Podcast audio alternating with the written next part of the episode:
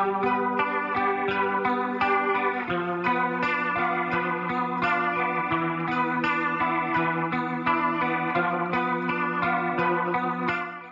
to the Rising Lioness podcast on All About Animals Radio, a place dedicated to animals and all those who act to protect and advocate for them. Hi, I'm Erica Salvemini, and I'll be your host for the next 40 minutes. I'm thrilled and honored to be here representing All About Animals Radio, using my voice for the animals. Thank you for joining us for what intends to be an enlightening, thought provoking, and soul inspiring series where we discuss topics aimed at understanding the importance of the relationship between empathy, animal rights, and our peaceful coexistence with the animal kingdom. This is also a clarion call. Our mission to enlighten and enlist those interested in becoming global animal advocates, while also bringing awareness to animal suffering and the mass species extinction issue happening around the globe today.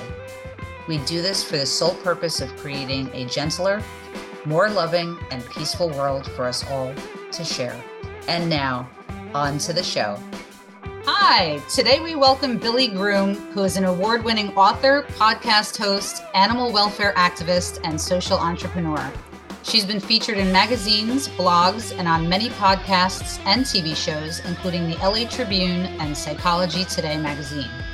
Billie presented at the Animal Behavior Society Conference in 2022 and is a featured speaker at the upcoming Animal Science and Veterinary Medicine Conference.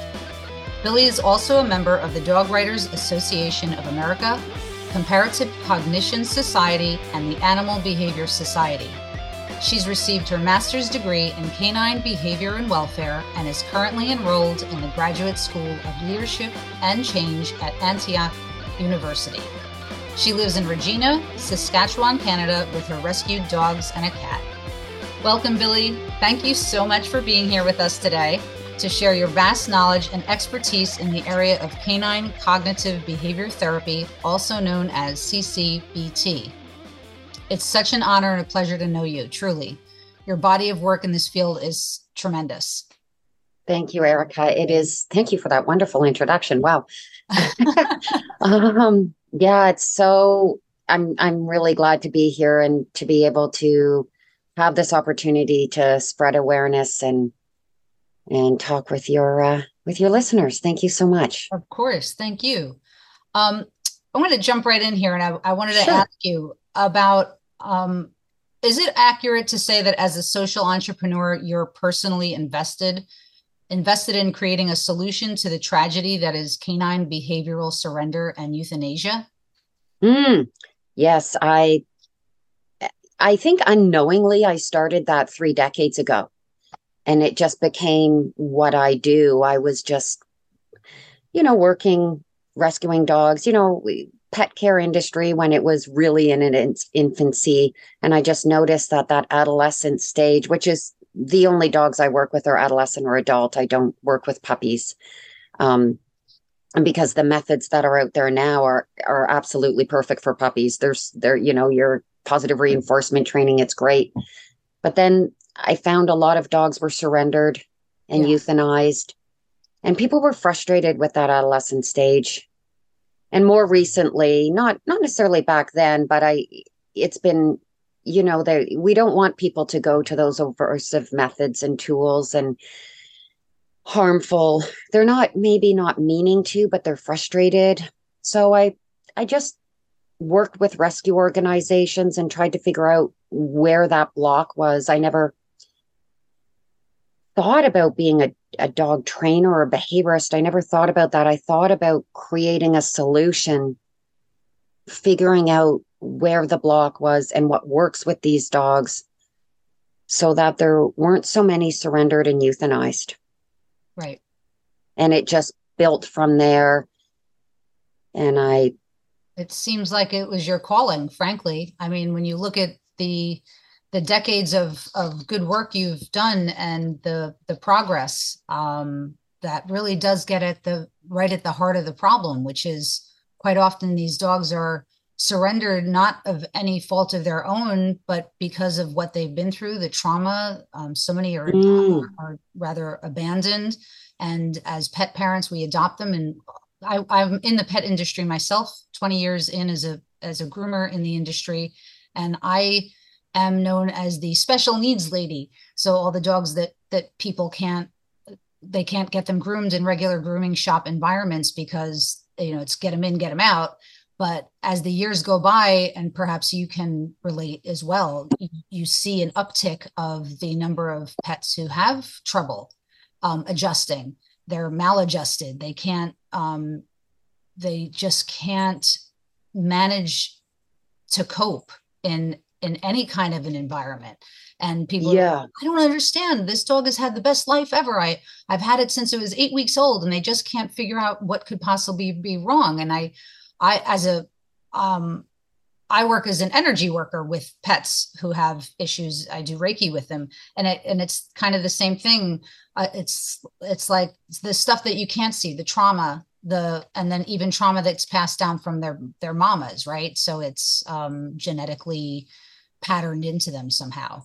So that's that's right. That's it's interesting that you say that because what what we do is very similar, and people sometimes think, oh, it's it's such a niche profession, or it's for dogs that only have this huge troubled background.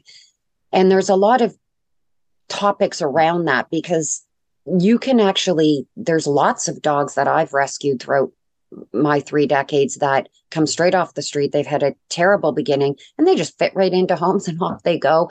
They don't need this complicated decompression period and three day, three week, three months, and don't take them for a walk. And like it's become so complicated and not not every dog needs that. And then as you said there's other dogs where they've had such this great beginning you know they they've been in a very good home from puppyhood but they hit that adolescent stage.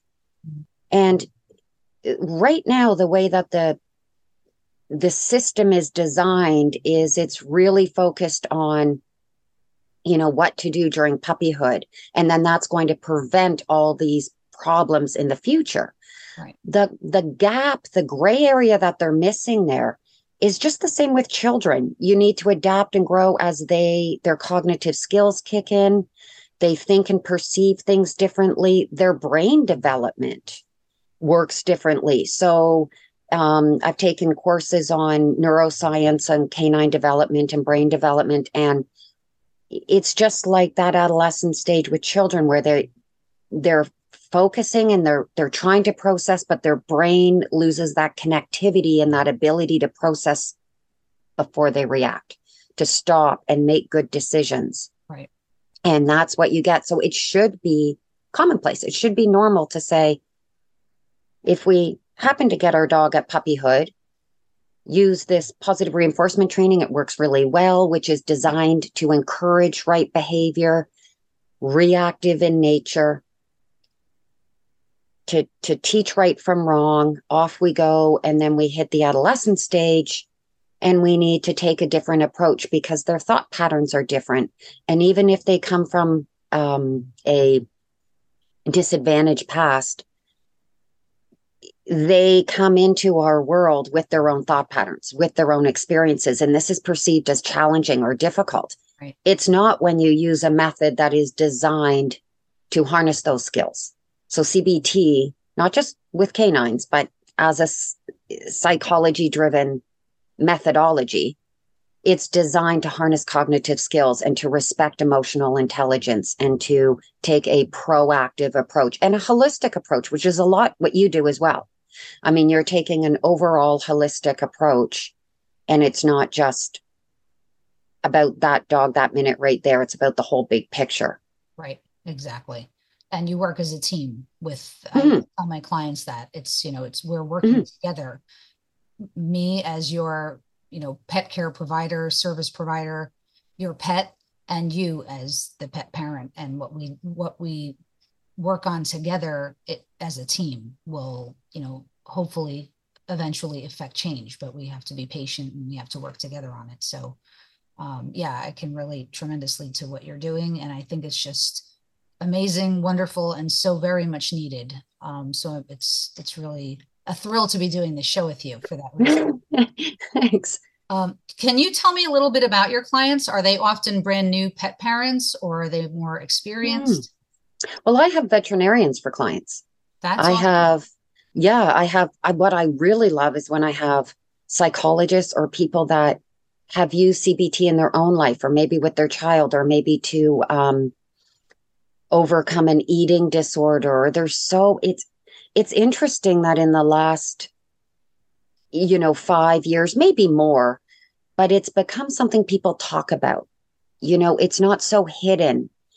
It's in workplaces it's in schools. You know we need to address the reason for behaviors not just the behavior and that's carried over to the animal world as well.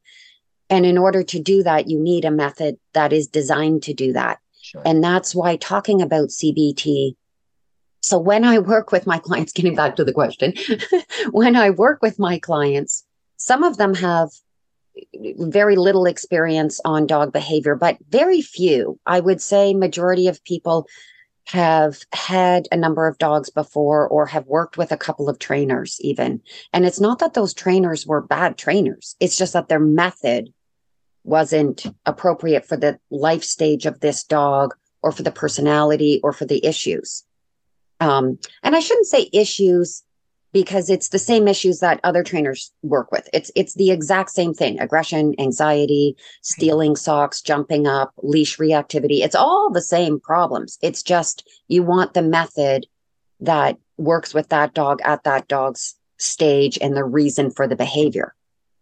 And so I would say my clients for the most part are pretty familiar with what's out there and and what they've tried. And they've tried canine enrichment which is great. I love canine enrichment but it's not a method. It's not intended to to address issues. It's um it does harness cognitive skills. Same with sports agility things like that. So i would say with all the information out there most people are fairly educated. Right. But even if they're green that's good too right right I would imagine there's a an advantage to both. Um, if they, yeah. they understand and, and respect what it, if they understand it, chances are they respect what it is and how it works. And if they don't, um, I would imagine that some of your clients are, when they come to you, they're probably at their wits' end already. And yeah. Like, I don't care. I surrender to you. Show me, tell yeah. me, be my guru because nothing's working. Yeah. And um, they just want to make yeah. it work for them and their pet. Yeah. And then they get frustrated because we work together for a couple days. I mean, every every client's different, and every dog has a different uh, pace that they're going at, uh, which also is affected by the the people. So I'm working with the people more than the the dogs because I also work 100% virtually. So I have clients all over the world. That's it fabulous. doesn't have to be so great to know. Yeah. So I'm, you know, I'm working with the people. So there's a lot of factors in there, but often after a couple days, they're saying to me, I'm already seeing changes. Why isn't why didn't my behavioral veterinarian know? Like a lot of them have their dogs on medication or have hired a behavioral veterinarian and they question. Yeah. You know, and it can be frustrating for them to think everything that they've gone through and then all they needed was the right method. It's really it is frustrating, isn't it? Yeah. And yeah. um I know just from my experience and working with my clients who I just I feel for them, you know, not mm-hmm. just for the animals, but for their people too, because they're like I said, they they're frustrated, they're um sometimes heartbroken because they don't know what to mm-hmm. do. And then, you know, then there's a change in the family. And and I always ask them, like, what's going on? Is there something happening in the household? Oh, we we had a baby and now this mm-hmm. is now it's worse. Mm-hmm. Or, um, things that we didn't see before are happening now. And it's just it's the same thing for humans. And so I, the way I see it, again, I'll go back to, you know, I can compare it to like the energy work. Um, there's a parallel with the people's behavior and the animals' behavior. And if there's mm-hmm. troubles at home and, and issues going on and they're having their own sets of issues, the animals are going to respond to that as well. And so we have to be more understanding one, but, uh, you know, using a methodology like this would certainly go a long way to um, creating permanent or I should say long term change And exactly, because it's not designed to teach right from wrong. right. It's designed to provide skills yes. that allow people to have changes in their lives and to Right. incorporate their dog into their life and have changes occur, whether that's change in work schedule or complete change in life, um, marriage, divorce, something something larger. Right. Or even I've worked with people where the dogs are just, you know, it could even just be. I remember years ago when a client um, took her her um, like she had a, a rug under an area rug and took it out to be cleaned, you know, and it was not something that she cleaned all the time, took out to be cleaned. It was, you know, maybe once a year or whatever. And the dog had a really hard go with that. And it took us a bit to figure it out. So, you know, the level that sometimes these dogs, they just don't like change. And so we need for them to be okay with change and to understand that change is okay. And you can't just keep practicing little bits of change and rewarding them when it, it needs to have a whole perception, a whole, a larger scale. And that's what CBT does. It, it, Yeah. It changes the brain, it resets the brain and deals with perception and allows them to make these decisions that's everything is okay. And that's not me saying that. That's the that's the platform and the psychology of CBT. And that's a big difference between providing options, which is what canine enrichment does. So it's more options. Um, CBT provides dogs with the skills to make decisions and to be comfortable making decisions and to process and think, which is sort of going back to what I was talking about earlier, where you hit that stage where that the brain development tends to um, have a very short ability to do that, which is also why reinforcement is challenging in those, you know, based on reinforcements and rewards because they they have to do that right behavior to do that. Right. So it I'm sort of digressing here, but No, But I'm, it, I'm um, following it- you though, and I think it's a more compassionate way Yeah. to work with our animals, and it's a more like you said, holistic, which I love. Yeah. I'm all about holistic, um, everything. You know, it's the it's the whole picture, it's the whole animal, it's the whole family, it's the whole whatever it is. yeah. You've got to look at look at it all, and it's the kinder way to approach this. Um, instead Well, of it- throwing the and- baby out with the bathwater. And I think that trainers who use positive reinforcement training are not unkind. And I Oh, don't think they. I- they don't have this mindset. It's just that the conditioning methods are intended. It's almost like they're trying to fit a square peg into a round hole. Yeah. So they're getting this mindset of proactive and holistic and acknowledging emotional intelligence. They're a- it's it's starting to become you know dogs as sentient beings and this mindset it's it's coming popular which is wonderful but like you said you need a method that encompasses that approach in order to effectively incorporate it into our life with our dogs. And it's not that the other methods are mean it's just that they're intended to teach right from wrong that's that's and even if you get um counter conditioning and classical conditioning, they still rely on reactive reinforcements and association and desensitization. It's it's just different. just different. It's just their goal is different. They change behavior first. They they address the behavior and they they they change the behavior. Um, CBT changes perception. Which is And you can think of it with um, an example that I like to use in the human world is um, on a diet. So some people can can just be, you know, they don't know that an apple is better than a bag of potato chips. They don't understand calories. They don't know um, why it's better to to do this eating than that eating. And so that would be, you know, conditioning methods. You're just literally educating the people and giving them rewards. So on a weekly plan, if they follow a weekly plan, then they get points towards their next weekly meal plan. Yeah. But if they're if their eating is caused from a an emotional state or from stress or anxiety and they know it's better to eat an apple than a bag of potato chips and they it. know it's wrong to eat potato chips at night. You need to take a different approach. Right. They need to change their whole mindset and be okay and have their brain not go into this panic state and reach reach for that bag of potato chips and they have to decide that on their own. Right. It's not a matter of providing options, apple or a bag of potato chips. It's a matter of them really understanding as a whole that they don't need those potato chips in order for everything to be okay.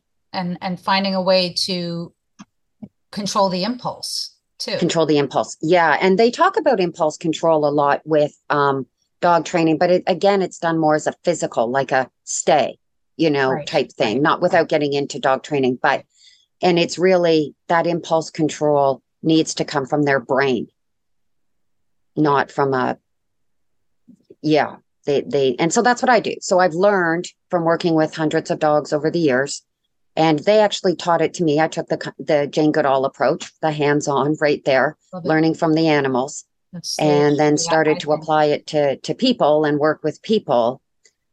And that's when I really formulated it. I didn't actually know it was CBT until in my more recent years when I started to work more with people. And it was psychologists and people who worked with children and children trauma and um, they were telling me your approach is more like CBT. Right. And this was sort of a light bulb moment for me. So then I started to really study. And that's when I decided, you know what, I need to study also what these other trainers are doing. I never really thought that much about it. I knew it wasn't the same as what I was doing, but it really wasn't because I wasn't in tending to be a dog trainer. I didn't take their courses and I didn't need to. I was doing my own thing and it was working. Right. So once I started to study their methods and study the psychology behind it, it really was a light bulb moment for me to to really be able to understand why what I was doing was working and to formulate it into an actual formula that is creative and it's adjustable and adaptable but it does follow the formula of CBT. And that was so interesting for me. And to study that brain and yeah. Yeah. It's it's just really fascinating to learn more about why what I was doing was working. I sort of took the backwards approach, right? It's uh, it's brilliant and it worked. So so bravo yeah. to you for doing it. Um, I have a question for you. Why do you think industry leaders are not familiar with your method?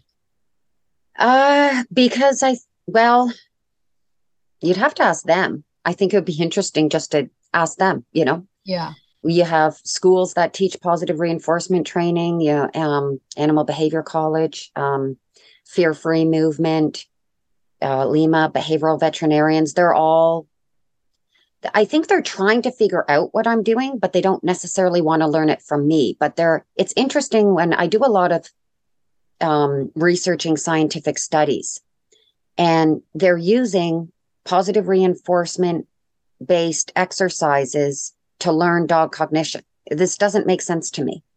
If they want to learn dog cognition, they should be using cognitive exercises, which is what I do. So they're they're I think they're interest they're trying to learn it. Um I I don't know why they wouldn't want to provide trainers with more tools in the toolbox because a lot of trainers I, I think are told that they have to do positive reinforcement training and that anything else is bad and horrible. And that stems from a good place, I think. I think it stems from we don't want people to go down that road where they're using aversive methods, harmful tools. We don't want that. So they're trying to say positive reinforcement is the only way. I no, it's not the only non harmful effective method. I don't know if it's because I, I don't know why, but they really should be incorporating this other method because it really would prevent a lot of people from going and trainers. Because there's trainers that are certified in positive reinforcement and they'll use the e-collar just because it's simply they have they feel they have to. So I, I don't know. I have reached out. I spend a lot of time reaching out, trying to make connections, uh, trying to work collaboratively with industry experts. But sometimes they just change is hard right. for people. I agree. It's not hard for for pet parents because they don't have an allegiance to the industry. Right. But they don't have uh, you know, a reason to say, well, you know, maybe my colleagues might not approve of me or I might lose status where I am. They don't they have just, that. They just want what works. They want Yeah, they just want what works. They want help. Yeah. I mean, some people may say, well, it's not scientifically proven, but it is. Right. Or if not, then let's do that. Let's go down that road. Um, some might say, uh, you know, it's just because the industry isn't regulated. Well, unfortunately, it's not. So there's not really a regulatory body or a governing body that I can go to and present this method and say, hey, let's get this um, out there and get it approved. And there's no one singular body to do that. So I took the route of working with 150 to 200 clients per year for decades and and getting it solidified and getting it uh, you know qualitative studies and keeping statistics and and building on it and perfecting it that's really the only way i could do it so i i don't know i think they all have maybe different justifications for not acknowledging it. I think it just depends on their personal reasons. Do you feel that the industry experts may believe it works or that it is simply just a tweaked version of conditioning methods? And I don't think they know more- enough about it to make that decision. They would have to learn it more. I would say years ago, yeah, years ago, I would get that. It's, you know, you can't do what you're doing or it's not signed or that type of thing. But now I think based on um, speaking at these um, animal behavior conferences and um, science conferences and veterinarian conferences that they can, they're seeing more where it makes sense. It makes sense. It's logical. It makes sense from a scientific point of view. It makes sense from a psychology point of view and yeah, I'll, I'll admit, you know, years ago when they sort of poo pooed me, for lack of a better term, what it did was instigate me to learn more about it. I was like, oh, okay, if that's what they're thinking and that's how they're feeling, I can get mad at them or I can figure out why they're thinking that. Why are they thinking that? What what am I missing? What do I need to provide them with? Sounds like it just made you better. Yeah, yeah, for sure because they're allowed they're entitled to their own feelings sure. and their own thoughts and if that's what they were questioning no one's ever questioned that it it's certainly not conditioning methods that's absolutely i've i had one scientist who said oh you're you know you're probably just doing counter conditioning but um, that made me study counter conditioning more and talk to psychologists about counter conditioning and it's not at all what i'm doing right so yeah i it, you know you can take these and well I I I'm grateful for you coming on and talking about all of this today. Um, you Thank know, you so much. I, I'd never heard of canine cognitive behavior therapy method. I think it's amazing. Um, I can see the value in it. I mean, I have a son who, you know, does cognitive behavior therapy and I know it works. And most of us know what it is, I think. So yeah. I just hope it's industry- fun, actually. It's yeah, super fun I and it's creative. Imagine. My clients love it. I hope that the industry experts catch up to realize the importance of it and the necessity of it. And Thanks. for anyone who's listening here today and in need, CCBT is a scientifically proven method for dogs over six months of age. There are decades of work showing evidence of its power to transform and even save canine lives, right?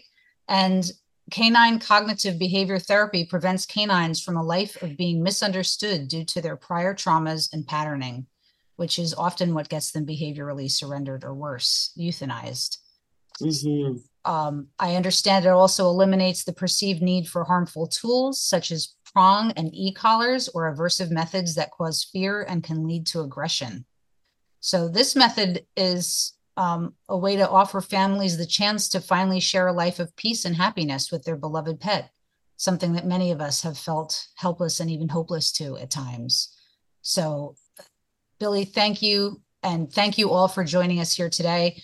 Billie, thank I hope you, that we can connect again. I would love to do another Absolutely. show with you. And we, we didn't even get to delve into the um, the industry as a whole that it's unregulated and you know certification and what that all means. And i'd love to get into that with you at another time. So um, thank I, you so much erica. Yeah, this was wonderful say, and yeah. Oh, it's just lovely speaking with you and thank you for all you do for the animals. Same here. Ditto. Thank you all for joining us here today. Please check out billie's bio and link tree on our podcast page this has been Erica Salvemini with Billie Groom, Canine Cognitive Behavior Therapy Expert for the Rising Lioness podcast. Thank you all and have a beautiful day. This has been Erica Salvemini on the Rising Lioness podcast on All About Animals Radio. I want to thank All About Animals Radio for giving me and other animal warriors a platform to advocate from. I want to also thank our listeners for supporting All About Animals Radio and for continuing their good work of advocating for our friends. And a special thanks goes out to Chris Corley for generously lending us his song, Zero Gravity, for the Rising Lioness podcast theme. Please take a moment to write a review for our show as it helps others to find us. Please also support our guests and their work, All About Animals Radio and our social networks. Doing this further supports the animals and their advocates, thereby making you an Animal Kingdom warrior too.